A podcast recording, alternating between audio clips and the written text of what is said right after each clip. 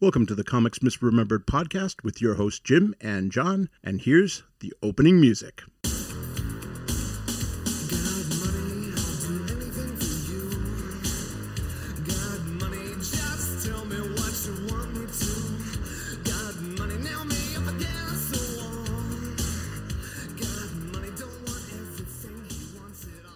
Hey everybody, and welcome back to another episode of Comics Misremembered podcast, where we talk about comics and comic-related items. I'm your host, Jim, and John is still recovering.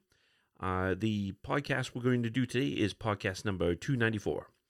The subject matter that we'll be covering today is going to be the Stan Lee and Mobius Silver Surfer Parable. It was a 2-issue miniseries that came out through Epic back in 1988.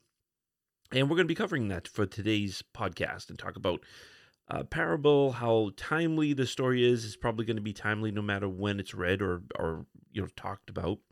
But we're going to talk about how timely it is in modern times, in the year 2021. We're going to go over some history about, little history about Stan Lee, little history about Mobius, who he is, little history about Silver Surfer, because in order for you to kind of really appreciate Parable, you do have to know about the brief history I'm going to talk about between Silver Surfer and Galactus. So we're going to get into it very, very shortly. But before we do that, as always, I play a little piece of music that's related to what we'll be talking about. The music today, and John, normally when he's here, he would guess at the music. I'm sure that if he was here today, he would definitely get this song, because this is one of my favorite bands. The song is Head Like a Hole, and the band is Nine Inch Nails. We played other Nine Inch Nails clips as pre-recorded intro music. And I've always mentioned how much I appreciate Nine Inch Nails, and John likes Nine Inch Nails as well. They are a band constantly modernizing their sound, taking in, they don't live in a vacuum. They like to take bits of information that's going on in the world around them and incorporate it into their music and sound. Back when George Bush was in office, they put out an album that was political, called Year Zero, and it was a concept album, and it's talking about people who are not like similar to each other and making them disappear and things of that nature. And one of the songs is called Capital G, so it was an anti-Bush George Bush song because that he was in office at the time. And it's talk about the trampling of civil rights and a lot of other very interesting songs. I would highly recommend checking it out if you've never listened to any Nine Inch Nails. So, but they can be political. So what all that is to say, they can be very political at times. This song, Head Like a Hole, is about power, wanting power, and then how the power can corrupt. That's an interpretation of the song. That's how I'm going to interpret it, because that's what we're going to be using for the comic series Parable that we'll be talking about. Let me just, you might say to yourself, well, Parable, that sounds like a familiar word. I've heard that before. So we've talked about parables and other comic mediums and other stories that we've covered. But if you don't know what parable means, let me give you a quick definition of the word. So a parable is a succinct didactic story in prose or verse that illustrates one or more instructive lessons or principles. It differs from a fable because in fables, they had employs an animal or plants or inanimate objects or forces of nature as characters, whereas parables have human characters. A parable is a type of metaphorical analogy. Or to put it even more simply, it's a story used to illustrate a moral or spiritual lesson, as told by Jesus in the Gospels. So these are definitions that I pulled from dictionary.com, from Webster's, from other sources to illustrate, what is a parable and what is its purpose. So it's going to be a story. In this case, it's going to be a story about both morality and also spirituality. as we talk about it. And it's going to illustrate a moral and spiritual lesson as we go into it. So very interesting comic that we'll be going into today. Let me give you a little synopsis. If you've never heard a parable, never read parable, this is a synopsis of the story. One of the old-time great storytellers of the Silver Surfer, by the legendary Stan the Man Lee and visionary French artist Jean Giraud, also known as Mobius, as stunning now as it was 30 years ago. Yes, I'm reading the 30th anniversary edition. A star falls on Earth. Panic grips the planet as mankind prepares for its inevitable end. But the star is a ship, and inside, a god. All he asks is adoration. Overcome with relief, man rushes to obey. There is only one voice of dissent that will not be silenced, the Silver Surfer, who recognizes the god as his former master. But why has Galactus encouraged mankind to live down to his darkest nature? The Sentinel of the Spaceways stars in this bewitching tale of man's folly and nobility. So very good description of what we're going to be talking about. And now I would like to talk about the history of Silver Surfer. So if you're not familiar with Silver Surfer and Galactus, it's we got to talk about their original meeting and pairing. So I pulled this off of Wikipedia, I believe. The Silver Surfer debuted as an unplanned addition to the superhero team, comic team Fantastic Four, number 48, which came out in March 1966. The comic writer-editor, Stan Lee, and its penciler and co-plotter, Jack Kirby, had by the mid-60s developed a collaborative technique known as the Marvel Method. And what that is the two would discuss story ideas, Kirby would work up a brief synopsis and draw the individual scenes, and Stan Lee would take all the credit. I'm joking. What would happen is the Marvel Method is the two would discuss story ideas first, then Kirby would, from a brief synopsis, draw the individual scenes and plot details, with Lee finally adding the dialogue and captions. When Kirby... well, actually, I should have done this. I'm a little bit slow today. I'm sorry about that. I got to get used to using my sound buttons. When Kirby turned his pencil art in for a story, he included a character he and Lee had not discussed, as Lee recalled in 1995. There, in the middle of the story we had so carefully worked out, was a nut on some sort of flying surfboard. He later expanded on this, recalling, "I thought, Jack, this time you've gone too far." Kirby explained that his story agreed upon an antagonist, a godlike cosmic predator of planets named Galactus, should have some sort of herald, and that he created the surfboard because of, and this is his reason, because I'm tired of drawing spaceships. Taken by the noble features of this new character, who turned out to be his master and helped defend Earth, Lee overcame his initial skepticism and began adding characterization. The Silver Surfer soon became a key part of the unfolding story. And this was, again, Fantastic Four number 48, which was the start of what's known as the Galactic Trilogy, which is issues 48, 49, and 50 of the Fantastic Four.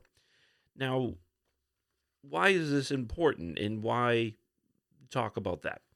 Well, a couple of things came out of this. That trilogy had Galactus coming to Earth, and the Silver Surfer would, his purpose would search out planets that Galactus could eat and destroy.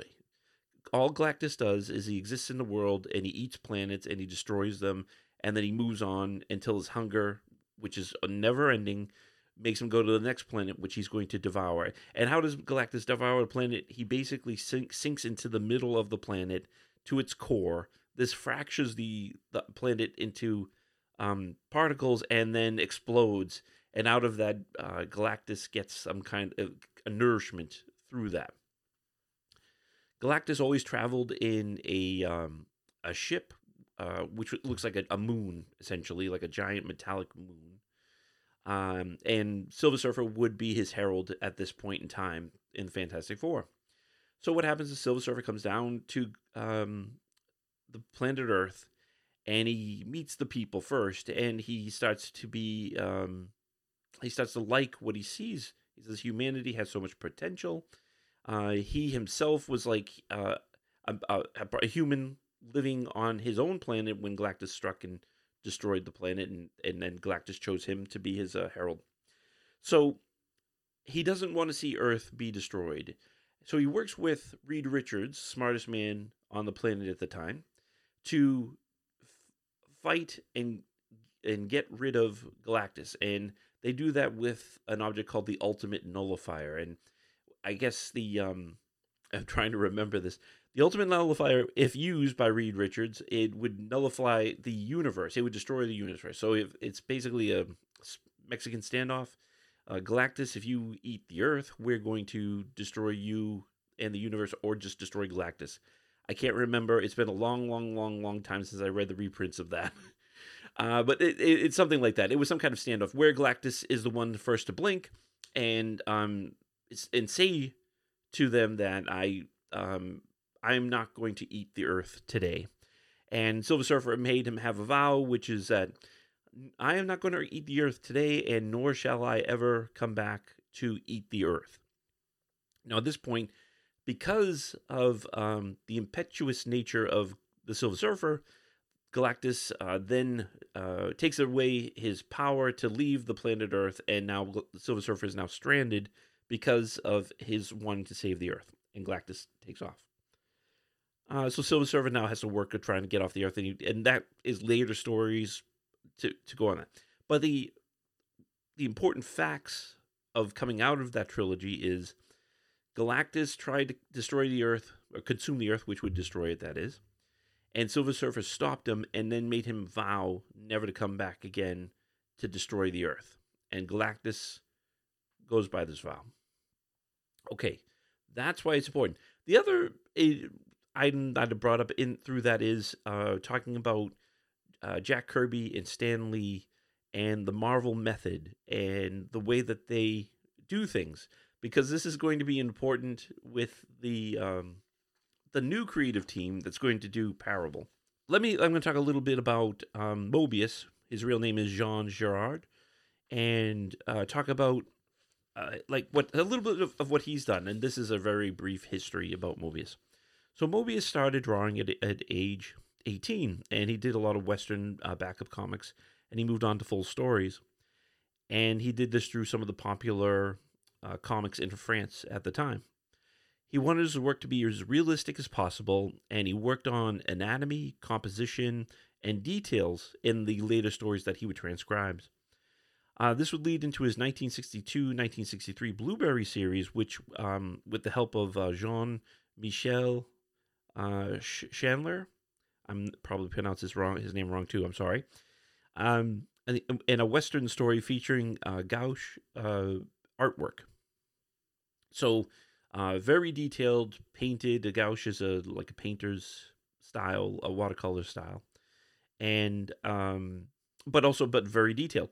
And this was in 62, 63, Westerns were the things. Westerns were on TV. Western comics were king at the comic racks, both here in America and I guess over there in France at the time.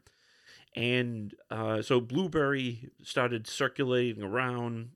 It got collected in trades, and this got sent over to America. People started buying it. And so Mobius started becoming a name in the underground. Well, in the underground scene here was, he's popular in Europe, but America still had to be introduced to Mobius. Mobius will then go on to get out of the Western scene after Blueberry and start getting into more science fiction scene. He started working on a comic magazine called Metal Hurlant, I believe, and that was the predecessor to the American version, which was Heavy Metal, which is basically the sister magazine to Metal Hurlant.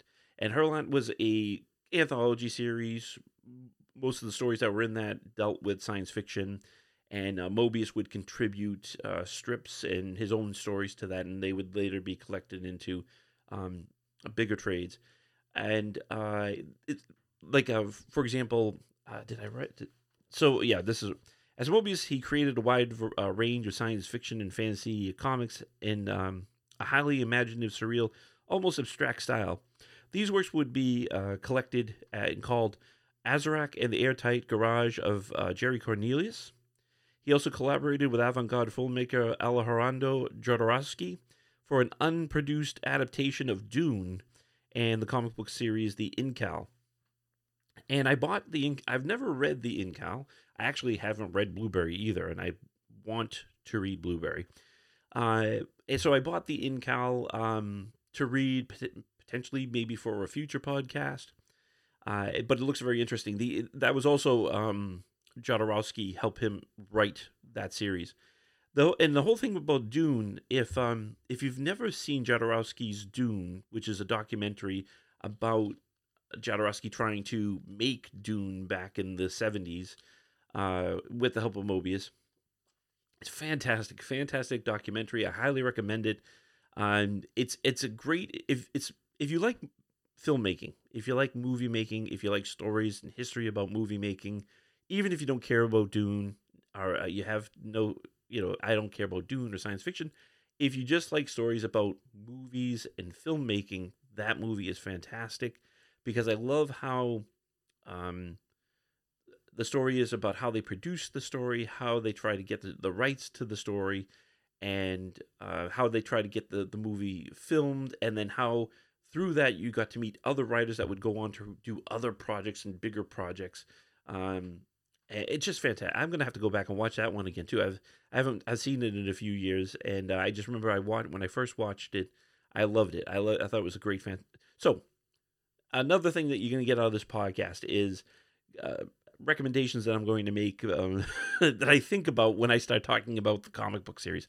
Jodorowsky's Dune, highly recommend it. I haven't read Jodorowsky's spin-off, so he couldn't make Dune. But he was really infatuated with the concept of Dune and the characters of Dune.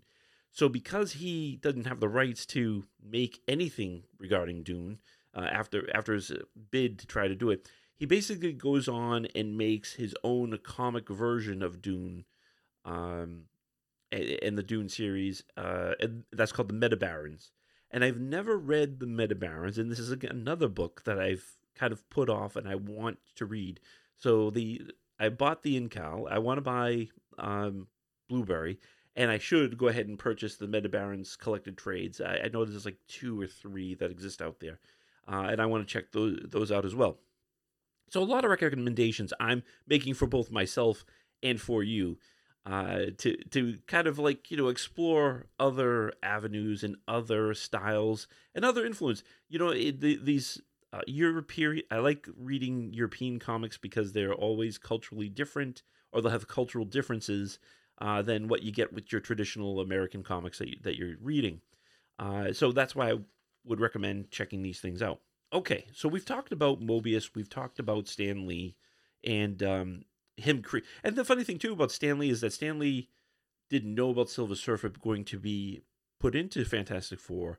But then as time goes on, Stan Lee would become very acquainted with Silver Surfer, and it would almost be like his trademark character because he would go on to write multiple Silver Surfer stories, multiple hardcover one-shot stories. This is the beginning of it, I believe, with Parable. I can't remember now. But he does go on to write several other ones after Parable. The thing about Parable, though, is this book goes on. It was produced. So let's talk a little bit about Parable itself, the history of the book. The Parable is basically a comic that was a 2-part issue miniseries printed by under the Epic imprint from 1988 to 1989. It took a full year to make 2 comics. The miniseries won the Eisner Award for Best Finite Limited Series back in 1989. And it has been argued that these stories actually featured an alternative Silver Surfer from a parallel Earth due to inconsistencies with each other's stories. Okay, so we'll talk about that too as we go through Parable.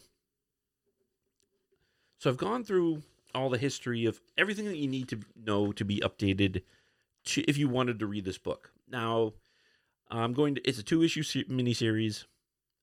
There's not a lot that I can't spoil for you or save you from spoilers, but it is a parable, meaning, I have to tell you the story to get you to the point of the story or to get you to the end of the story. So, major spoilers here, even though I'm going to be not talking in a lot of specific details about the story. I'm going to be talking a lot of generalities of the story. This doesn't mean that you won't get anything out of it if you went ahead and purchased it and read it on your own. I highly recommend picking it up and reading it. I was able to get the 30th anniversary edition, which is like a softcover comic book itself. It's only 2 issues. It has some backup story in it. And it also has the story of how Mobius met Stan Lee and then about the process that Mobius went through to create this. And I'm going to talk about that. I want to talk about that a little bit before we get into the story. So I mentioned the Marvel Method process. So you understand what that means. Now let's talk about Mobius and what he's used to and how did he meet Stan Lee. Mobius at a California Comic-Con. I think it was WonderCon, the big San Diego Comic-Con that is nowadays. And he read Blueberry, so he was familiar with his Western work, and he loved his art, and he knew that he wanted to work with this person. Just like how he loved Jack Kirby, and he fell in love with Jack Kirby's art, he fell in love with Mobius art. So he says he wants to do... and like a project with him regarding Silver Surfer. So Mobius, wants to get into more American comics and get his name out to American kids. So he's like, of course, I will work with you. Let's do this project. Stan Lee introduces him to the Marvel Method, which is that they do agree to do a project. He meets with him. And he gives him kind of an outline about what he wants the story to be. And he gives him the freedom to create the story. And then he's going to go ahead and put the dialogue in later after he does the pages. So Mobius pitches him some ideas about how he wants to do the layouts. Stan Lee agrees on these ideas. And then, so now Mobius has to put the pages together and then send them to Stan Lee so that he can put the script in. This is a very unique style. I don't know how many other comic companies were doing it at this time. This is 1988, and or how many comic companies do this now. I think the more traditional style that comic pros follow is that a writer, when you're doing a writer-artist collaboration, they will get together to kind of like go over what the story is going to be about and the characters, who's going to be involved, and maybe get like a feedback and forth about the description of the characters and what their motivations are. And then the writer would actually write up a script, and it would just be like the dialogue and maybe a vague description about like what the scene should look like. Some writers can be very specific and get panel by panel, and this is what it should be on. I remember I read Alan Moore's script for Watchmen. If you ever get the Watchmen trades that have the additional material, like the Absolute Edition, and you see like Alan Moore was super specific about what he wanted and what the panels should look like, and he's even writing details in like he writes the script and then he writes details in the margins, like even more information that he thought of later. But I mean, not everybody's like that. Most of the time, you're going to get a script. It's going to be some words and a kind of description of like what it's going to look like, the interior house, the interior spaceship, so on and so forth. And then the artist takes that script and starts making pages based on what the script says. And this is how Mobius has always worked. He's worked with, a writer when it came to Blueberry. He's worked with writers on other projects and other comics over in Europe as well. So this is what he's used to, working with a person, getting a script, putting the pages together. And in the back of Parable, there's a couple of interviews. One is Mobius talking about his experience working with Stan Lee and learning this Marvel Method. And he said it frightened him, that he actually put off drawing the panels until the pages, the artwork, until like the very last minute that he could put it off. before getting into it. And why did it frighten him so much? Because he had so much freedom, that Stan Lee gave him so much freedom to do whatever he wanted that he didn't know what to do. He would rather be told, like, draw Silver Surfer in this panel, and then draw Galactus in this panel, and then this is what the spaceship should look like, and this is what the Earth should look like, and these are the characters going to be involved. He wanted to be that specific. But he's over time, when he started creating the pages, he started to love this style. He started to be, because now he's like, I'm able to kind of tell my side of the story and get more input into it than a traditional story, scripted story. So I thought that was very interesting for Mobius, is that he's a guy, he's been working in the comic industry for 20 years at this point, you know, back in the 60s. Now this is 1988. And he's intimidated by, you know, having all this freedom. And I think maybe through this process, maybe even encourage him to want to go on and write and draw his own projects, that he knew that, you know, if I can do this, I can do anything. And then I get my foot in the American door and I can expand my marketplace and so on and so forth. So that was an interesting thing that I pulled out of that. So the Marvel Method is something that Mobius really came to love. Now let's talk about the actual final project. Like I said, it was made as an epic. I keep on saying Eclipse because that's a different comic company. I don't know where my brain's going.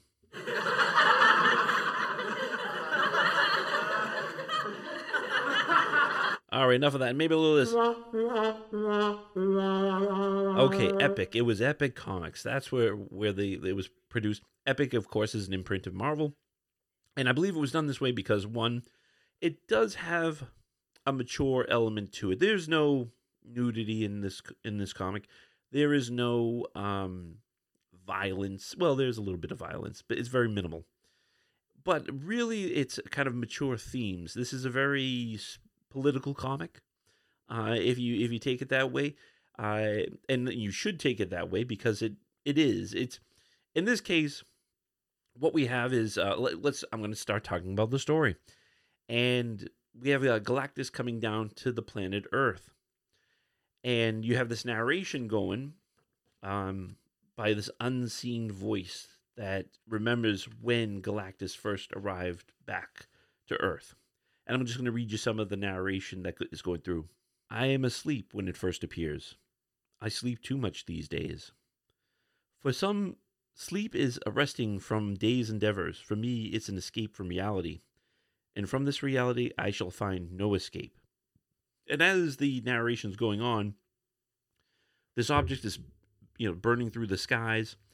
And it's, they don't give you any there's not a lot of specific details about the city that the person is in. Not a lot of details about the characters, who the names are. But that's okay, because that's not important. A parable is not about the details of the story. A parable is telling the story to have some kind of moral or spiritual point. So this is this unnamed, undescriptive city. Kind of reminds me of Los Angeles, because it's very flat and there's very scenic views. And maybe this is what Mobius wanted to draw, because, you know, he didn't know a lot about New York. So he's like, I'm just going to make this like nondescript city that's kind of broad and flat. And as the narration goes on, we have this man. He is he doesn't have any home, and he has kind of like this surfboard-looking thing that's all packaged up that he's hauling around. And he's being harassed by two police officers, and these police officers are wearing kind of these orange police uniforms. Now, this is also the thing about Parable is it doesn't have a specific time. It doesn't need to have a specific time, but again, this was written in 1988. If I was to give this a time frame, I would say that it's in the near future. So maybe like 1999, maybe 2010, something of that nature, because it's the technology that they're using in this story is not super advanced, but it looks like it was more advanced than the modern day of 1988. So these orange-clad, uniformed cops, they're asking him, what's this thing that he's got wrapped up? It looks like we caught us a looter or something that he stole. Okay, punk, on your feet. We're talking to you. Too heavy to be an ironing board.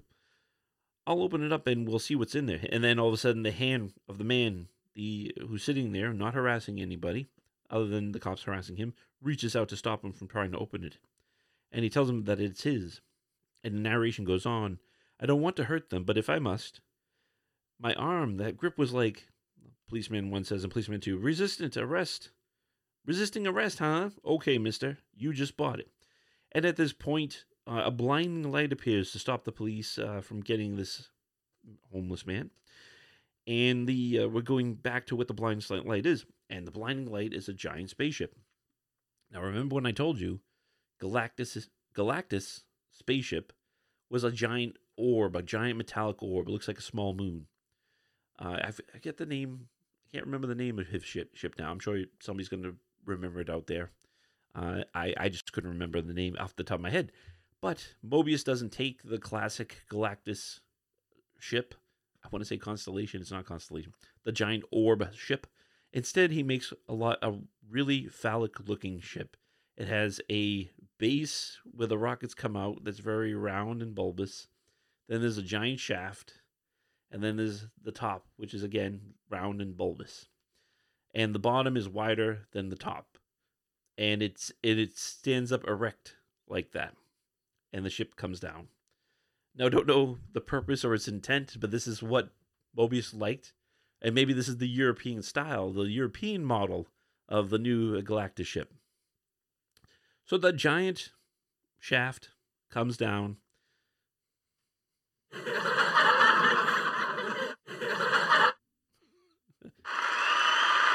Okay, thank you.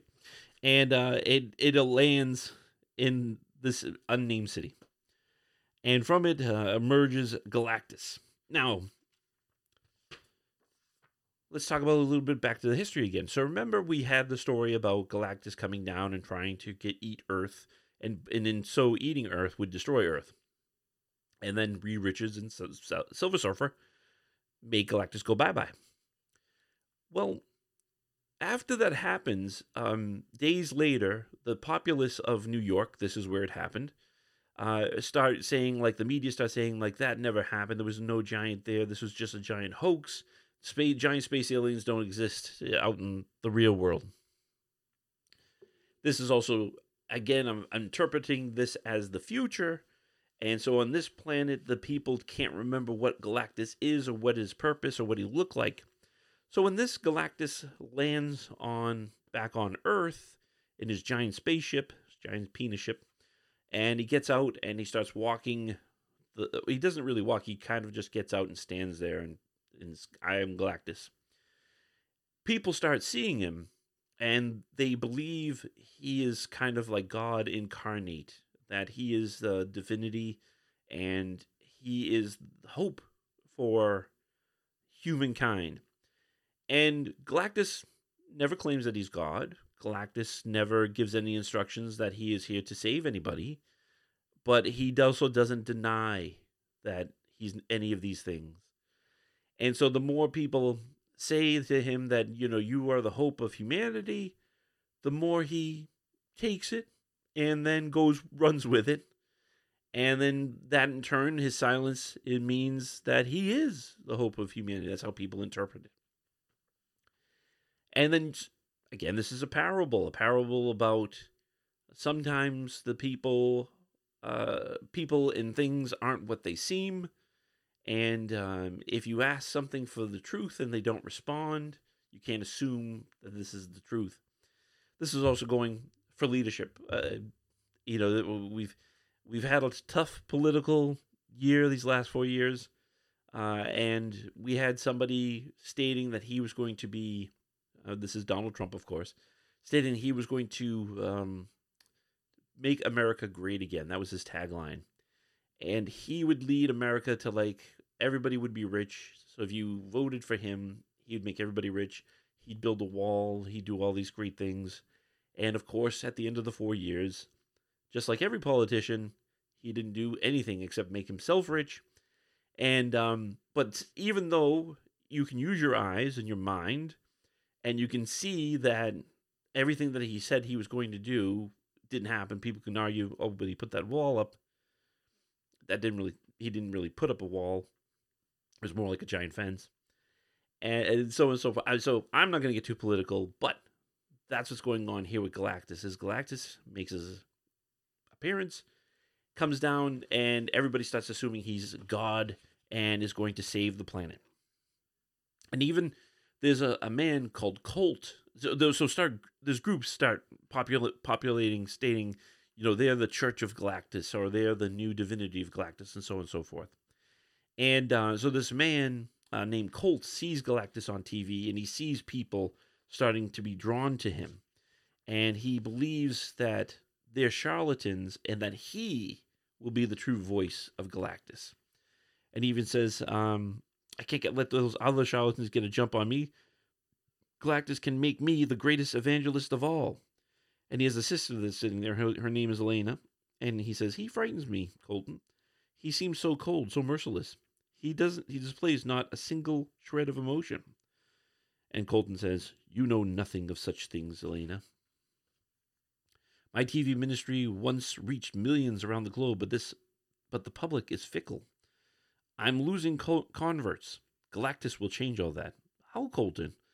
How do you speak in these riddles, or why do you speak in these riddles? You're my brother, and I love you, and I have never understood you.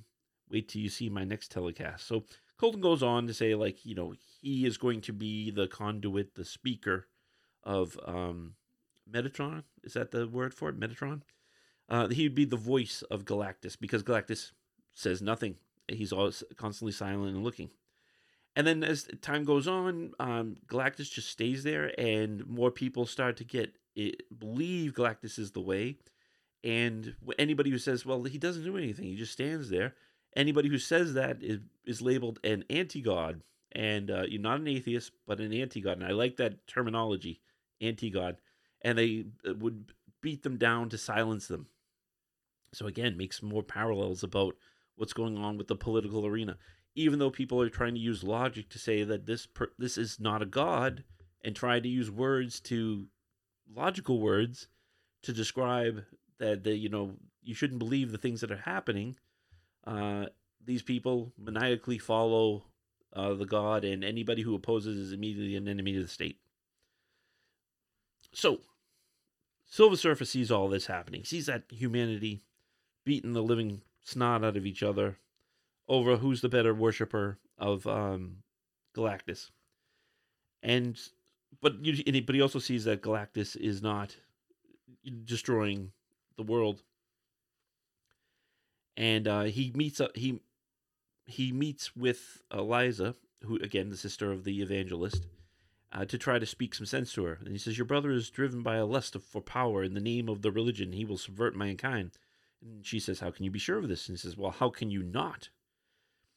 Does he not, this is Surfer again, does he not expose the teachings of Galactus, thus making a mockery of all that man has achieved? Eliza, but Galactus is a god. Surely we must be obeyed. Surfer, obey when children destroy the schools. Obey reports of a brother turning against brother, the imprisonment of the poor and helpless. And she says, I have those same thoughts. But I felt guilty because I lacked faith. Faith without judgment merely degrades the spirit of the divine.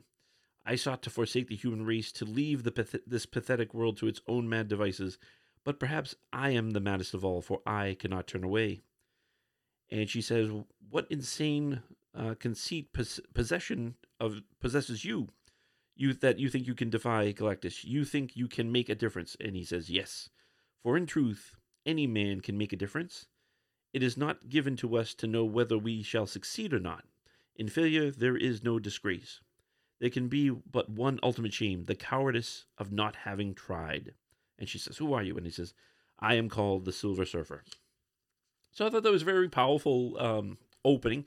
And it also shows you that Stan Lee can write some very compelling and moving dialogue with people. And Stan Lee has always been political. If you ever read the Stan Lee soapboxes, you know, he's always talking about like whatever the latest political thing that was going on. But he would never say like I'm pro-Democrat or I'm anti-Republican or anything of that nature, or pro-Republican. He would be vague about his political stance, but he would give you words of wisdom and words that you can live by. So Silver Surfer now is agreeing to get involved into this story. So he goes up to Galactus, and he says, "Hey, Galactus, remember, we fought." This is my dialogue. He says, "Galactus, I am here." And Galactus says, "I knew you would come. Why have you broken your solemn pledge?" Remember, we talked about that.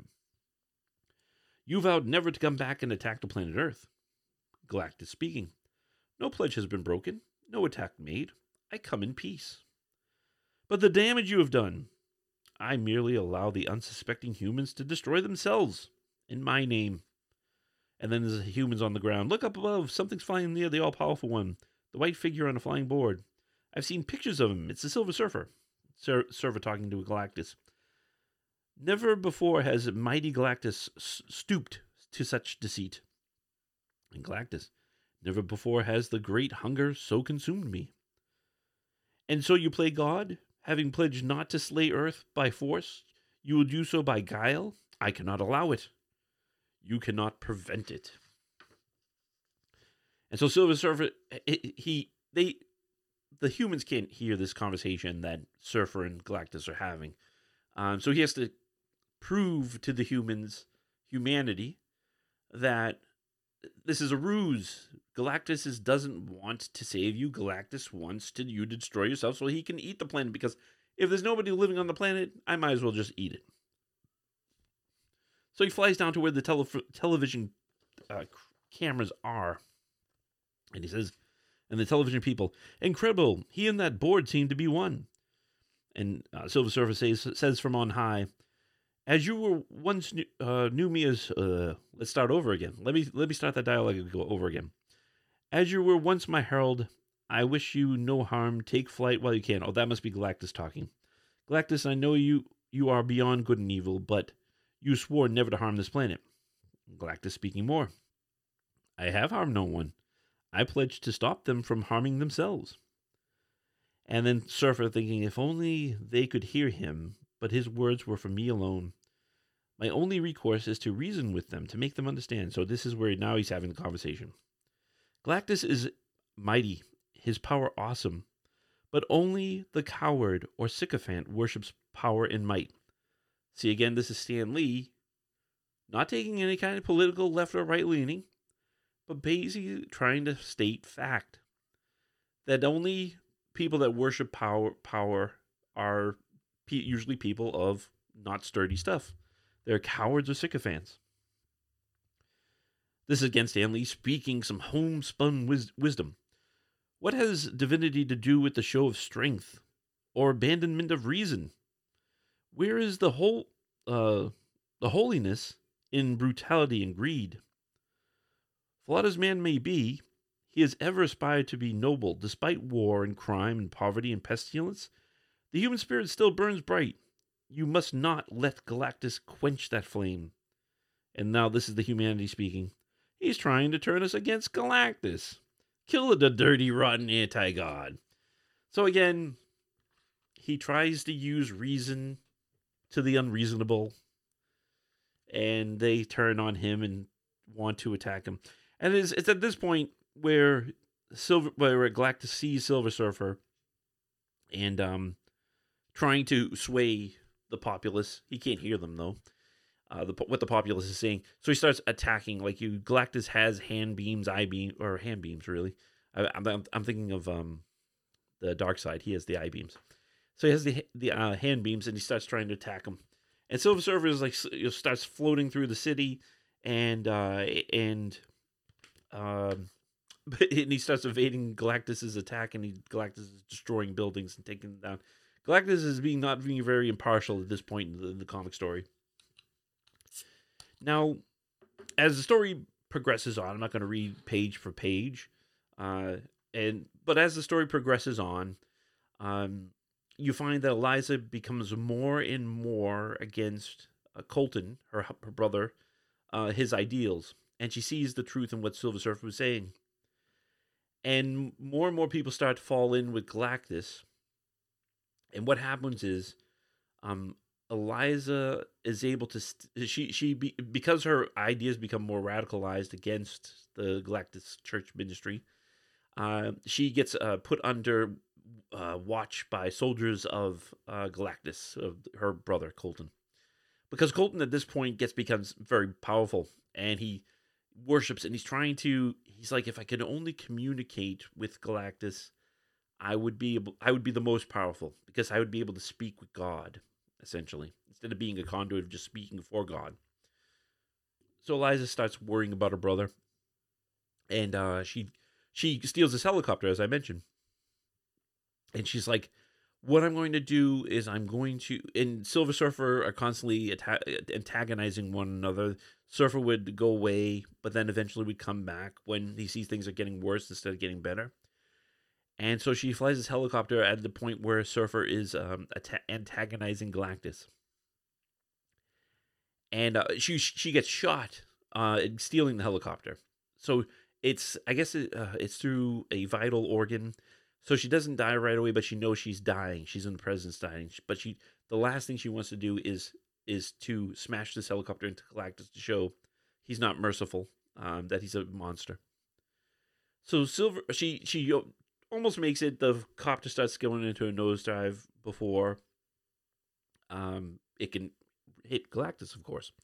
And Surfer sees her, and he's like, he can sense that she's, he has the power cosmic. And so he can sense that she's, or he can see that she's actually hurt. So he's going to use the power cosmic to stop the helicopter from falling and get her out and try to get her saved, or save her himself. I never, I can't say that I'm the biggest Silver Surfer guy, knowing, like, I just know his name is Norrin Rad. That's his real name, and he loves his long lost love, something like that.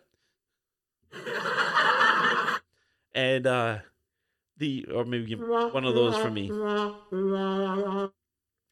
And so he has this power cosmic, and it kind of like is this kind of ex machina that it will fix all that ails you. And he's going to use his power cosmic to try to save her. And before he can do that, Galactus shoots his beam and hits Silver Surfer, and this causes the helicopter to crash, and she dies. Now, this is seen on TV because they're always filming Silver Surfer antagonizing Galactus. And because people could see Surfer was going to attempt to try to save her, and then Galactus stopped that, why would God allow somebody to be hurt? All right. So this begins the tide, the turn, that maybe Galactus isn't what he seems, right? Maybe he's not a good guy, and that maybe the people that represent Galactus are not good people either. And then there's like these panels about people seeing this on TV, and they're like, I had my doubts, and this is kind of like putting my reservation. This also, puts the domino effect where people start turning on Galactus, and then the president at this point in time decides it would be the time to attack and turn on Galactus because the woman got hurt. Oh, so, but this is kind of like a plot hole with the story. This is my only quibble with this entire story. What really should have happened was that when Silver Surfer goes and tries to save Eliza, that Galactus shoots her either intentionally or accidentally, and then people see that on TV, that the brutality, like he's spiting Silver Surfer for trying to save her. So he shoots the helicopter from doing that, and then everybody's like, wow, did you see how, like, he's not an unmerciful God? I think that would have worked out much better. But anyway, it still works. People now have doubts about Galactus and his validity of deity, and so they start turning on him, and then the president orders people to fight and take on Galactus. So at this point in the story, Galactus grabs Silver Surfer, and he's got him in his hands, his giant godlike hands, and he's smashing him, and he's talking about how he's like, this is the end for you, Silver Surfer. And at this point, jets start attacking him. Jet pilots start launching missiles, shooting machine guns, and Galactus is like, oh, these things are not doing anything to Galactus. But at this point, he realizes that it's over. Humanity is turning against me. Before, everybody loved me, and if anybody said anything against me, humanity would attack itself and destroy itself.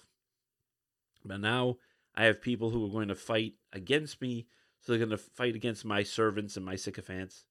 And so I'm not going to get what I want. There's going to be people who actually have a working brain and reason and a clear morality that I'm going to... My ploy has fallen apart, and now I must leave. So I tell Silver Surfer, you've won. I won't destroy you today, because there would be no reason for me to destroy you. Because you've got what you want. You wanted me to leave. I'm off the planet. So he gets on the spaceship and he takes off. And then that is the end. So now everybody's like, Silver Surfer, you told us he was a bad guy all along. And now you come and you save us. So you are now the new god that we're all going to worship. And Silver Surfer is like, no, I didn't want this. I just wanted to let them know that, that he was bad and that, that he was bad and shouldn't be worshipped. That's all I wanted to do. But Silver Surfer gets before the United Nations and he starts talking and he's like, we are visited by two beings from outer space. One mistakenly treated as a god. This is human. I'm sorry. This is a human talking. One treated as god. The other are everlasting shame. We scorned and vilified. And we have seen the light. It is he who calls himself Silver Surfer, who is the true savior of the stars. And then Silver Surfer says, no, you are wrong. You must place no man above another. Again, that holds homespun wisdom. The spirit of divinity is in all, or else in none. And then the humanity starts talking. How humbly he speaks. He is the essence of true holiness. If not a god, he surely is a saint. He must lead us, guide us. We shall be your disciples. So again, humanity can't listen. They're not listening to his words. They're just saying they don't even understand what he's saying. So Silver Surfer starts thinking, it is madness. They thirst for leadership as a child thirsts for his mother's milk. Surely this is why they so often fall prey to tyrants and despots. Why cannot they realize that the truest faith is faith of oneself? What has made them so desperate to have others show them the way? There's only one way to teach them, though it means becoming an outcast again. And yet, it is a small enough price to pay. So this is how Silver Surfer is going to teach humanity. Very well. I accept your homage and your offer. I shall advise you and guide you, and even lead you to the path, and even lead you to the path of glory. But first, you shall hear my terms. My every command is to be obeyed without question. My every whim is to be gratified. My every desire fulfilled. 1/3 of each nation's wealth shall be set aside for my personal use. I shall not be subject by any man-made law, and shall rise when I deign to appear. None may speak without assessment. Now everybody starts hearing Silver Surfer and thinking, this man has changed. So they start saying, he's changed. He rants like a madman. He is power mad. No different than anyone else.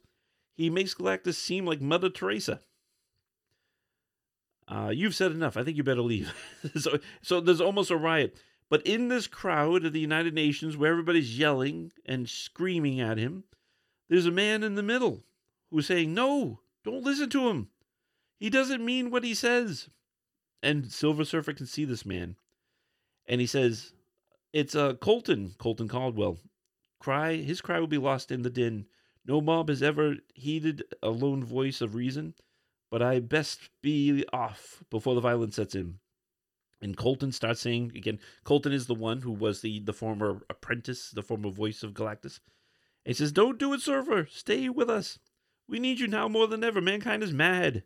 You're our last hope. It's too late. He's gone. Why? Why did you do it? You could have had it all. You could have been a god, and you threw it all away. And the tragedy of it is, we don't deserve it.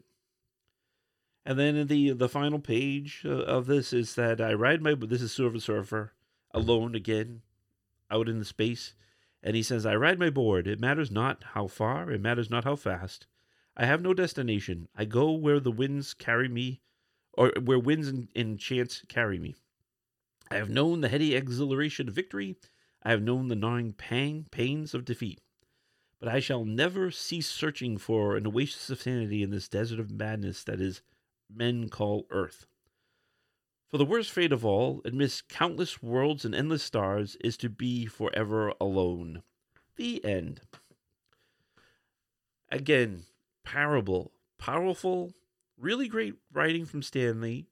And you don't get to read a lot of Stan Lee anymore. Unfortunately, both of the creators of this book have passed, Stan Lee and Mobius.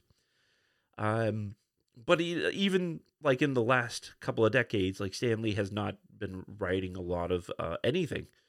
And the only last written stuff that he put out, I remember, was the 2099, the Ravage 2099, which was a Stan Lee written comic book. And it would have other people doing the art. And I remember I bought the first few issues, and I'm like, this is bad. This is Stan Lee bad. He did do those, what if Stan Lee did the DC universe? Those were pretty good. But the Ravage stuff was terrible. And again, it could be that I think Stan Lee was falling out of love with comics, in his 50s and 60s. And he didn't want to be known as Stan Lee, the comic writer. He in interviews, he's always said that he wanted to be known as more of a writer of like books, of prose. And I think he started, so maybe like he was kind of mailing in those Ravage 2099 comics, I think. But if you go back, if you ever have the opportunity to go back and read his original Fantastic Four stuff, his Peter Parker, specifically Spider-Man stuff, great writing, very, it's a product of its time. So you have to give it that. It was the 60s, and some of the language that he uses is product of its time, but overall, very, great and pithy writing. I'm luckily, we talked about this on another podcast before, in the 80s, Marvel used to put out Marvel Tales, which was basically reprints of the entirety of the Spider-Man comic series from Stan Lee, writing it, and Ditko doing the artwork. And I was able to, I didn't get it from the beginning, but I was able to get most of the Marvel Tales, and I think they did reprints up until issue 200, and then they stopped doing Marvel Tales altogether because it was getting caught up with modern times at that point, and Stan Lee wasn't writing it anymore. But I had the opportunity to read those books again. They also did the same thing with classic X-Men, where I never got the opportunity to read because they didn't have trades back then in the 80s. So this is my only opportunity of reading Chris Claremont and John Byrne's run of X-Men and Stan Lee and Steve Ditko's run of Spider-Man, and I love those books. Those books were fantastic. So if you want to really sample of Stan Lee stuff, read his Silver Surfer stuff, read this Parable, read his other hardcover books that he's done. Sal Buscema, I think, or John Buscema, did one, and I think I have a couple of those that I will maybe be doing a future podcast with. And go read his Spider-Man, Fantastic Four, all that other great stuff, all the early stuff that he put out there. But anyways, it's getting end. It's getting late in the day, so it's the end of the podcast. Thank you very much for listening to me today. And as always, we if you want to listen to this podcast and any other podcast that we've recorded, you can always go to comicsmisremembered.com. At Comics Misremembered, you can listen to the podcast directly there, or you can get the links, which is we have a partnership with Anchor, and they host our podcast there too. You can also get our social media links. You can get our links for Twitter. That's one of those things that we do, that I have, that Donald Trump doesn't have. And you can also get a Facebook links there, and Instagram. And as always, if you like this podcast, come back in 7. We'll be doing another one. Have a good night, and see you in a week.